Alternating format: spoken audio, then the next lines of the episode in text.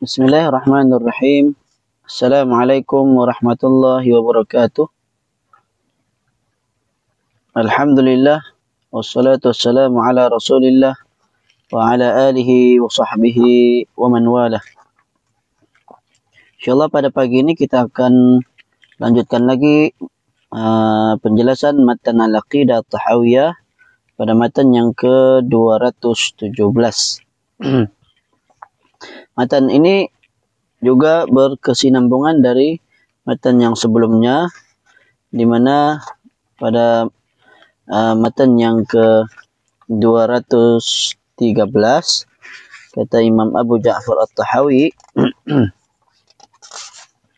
kata beliau wa dinullahi fil ardi was sama'i wahidun wa huwa dinul Islam agama Allah di bumi dan di langit adalah satu iaitu agama Islam Lalu beliau membacakan firman Allah pada matan yang ke-214. Qala Allah Ta'ala inna ad-dina 'inda Allahil Islam. Qala Ta'ala wa raditu lakumul Islam adina. Allah berfirman sesungguhnya agama yang diridai di sisi Allah hanyalah Islam. Dan Allah berfirman dan telah aku reda bagi kamu Islam itu adalah agama bagi kamu. Nah, maksudnya agama ini uh, telah sempurna dan Allah reda Islam adalah agama yang yang diterima di sisi Allah. Kemudian matan 215 wa huwa bainal ghuluwi wat taqsir dan agama Islam itulah ha, agama yang terletak di antara ghulu dan taksir. Ini sikap ghulu, yakni berlebih-lebihan dan taksir yaitu bermudah-mudahan ataupun lalai. Kemudian yang terakhir wa bainat tashbihi wat ta'til. Matan yang ke-216 juga pertengahan di antara tashbih dan ta'til. Ini telah kita jelaskan. Tashbih iaitu eh, berkenaan sifat-sifat Allah. Ada golongan yang menyamakan Allah dengan makhluk. Mereka mengatakan Allah itu sama seperti makhluk. Itulah golongan musyabbihah. Ada sebagian mengatakan mujassimah. Itu malah lebih tepat namanya musyabbihah lah. Seperti yang dikatakan oleh Imam Abu Ja'far At-Tahawi. Okay. Jadi antara yang menyerupakan dan at-ta'til. At-ta'til ni golongan yang mengosongkan Allah dari memiliki sebarang sifat. Okay. Jadi tashbih ni yang sama, menyamakan. Okay. Manakala ta'til pula golongan yang mengosongkan. Mengatakan Allah itu tidak sama tapi sehingga menafikan sama sekali dari memiliki sifat.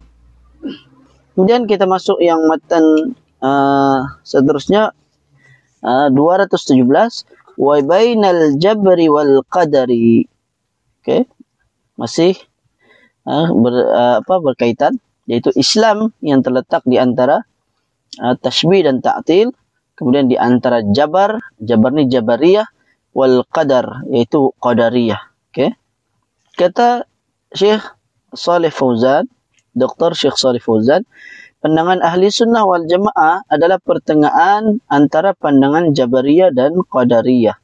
Golongan Jabariyah ekstrim, maksudnya gulu ataupun berlebih-lebihan dalam menetapkan qadar. Qadar ni apa? Takdir. Sehinggalah mereka merampas ini meniadakan sama sekali ikhtiar dari seseorang hamba. Golongan Qadariyah, ha, mereka menetapkan qadar. Okay. Mereka Uh, menetapkan qadar. Eh, bukan qadar ya jabariyah.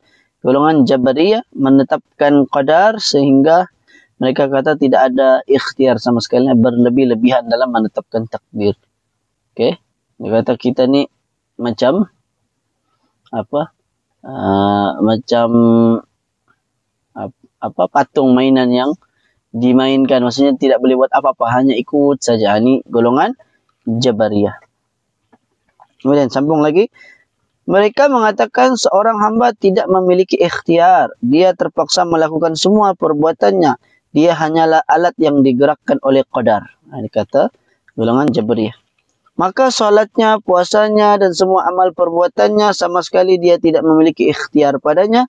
Dia hanya digerakkan sebagaimana digerakkan sebuah mesin. Ini adalah pandangan yang batil. Nah, okay. Ini adalah pandangan yang batil. Golongan Jabariyah golongan yang mereka terlalu ekstrim dalam menetapkan takdir Allah. Kata semua ditakdirkan sampai kita tidak ada ikhtiar sama sekali. Tidak ada pilihan. Ya? Kata Syekh Salih Fauzan, sebaliknya Qadariyah justru ekstrim di dalam menetapkan ikhtiar seorang hamba. Ya, Qadariyah pula terlalu berlebih-lebihan dalam menetapkan ikhtiar. Ya. Ikhtiarnya pilihan. Maksudnya ketentuan yang dipilih oleh manusia, hamba. Ya. Sehingga mereka menjadikan seorang hamba berdiri sendiri dengan amal perbuatannya dan mengeluarkannya dari kemahuan, iradah dan kehendak masyiah Allah subhanahu wa ta'ala. Okay. Ini berlebih-lebihan pula. Qadariyah kata kita ni, apa, uh, kitalah yang menentukan diri kita. Allah tidak menetapkan, tidak ada kehendak. Okay. Allah tidak uh, mentakdirkan. Ha, ini golongan qadariyah atau golongan menafikan takdir lah. Dan bahawasanya seorang hamba memiliki kehendak yang berdiri sendiri. Maka mereka mengatakan dia sendiri yang menciptakan perbuatan dirinya. Allah tidak punya tindakan pada padanya. Maka uh, ini adalah merupakan pandangan golongan Mu'tazilah. Kalau yang pertama tadi Jabariyah ni golongan uh, Jabariyah ni dia punya pendukung dia ataupun pengasas golongan Jabariyah ni adalah golongan Jahmiyah.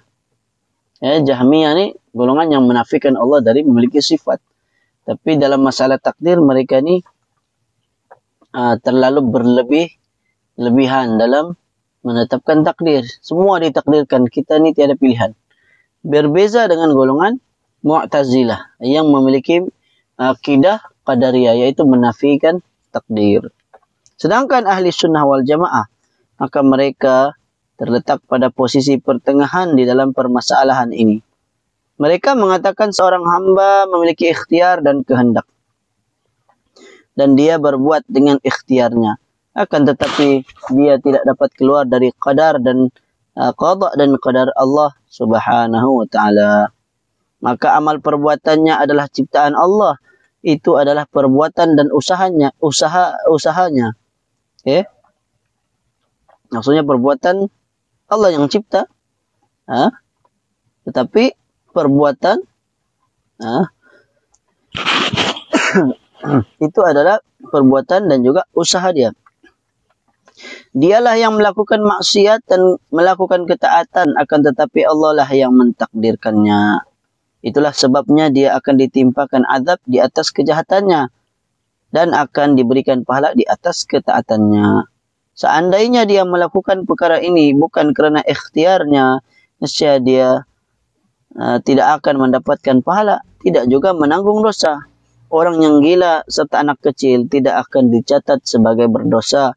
Maka demikian juga orang yang dipaksa yang tidak memiliki ikhtiar juga tidak dicatat sebagai seorang yang berdosa.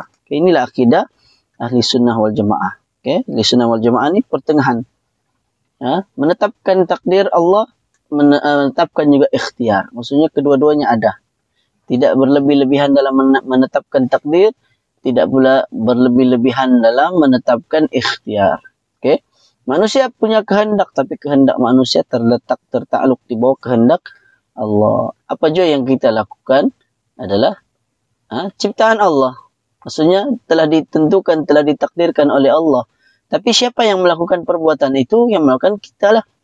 Kita melakukan atas kehendak dari Allah. Kerana Allah telah mencipta manusia ini atau telah menetapkan takdir sebelum menciptakan manusia lagi. Okay. Demikianlah matan yang ke-217. Wallahu alam. Mudah-mudahan manfa- ada manfaatnya. Aku qali hadza wa wa lakum. Wa sallallahu ala nabiyyina Muhammad wa ala alihi wa sahbihi wa baraka wasallam. Assalamualaikum warahmatullahi wabarakatuh.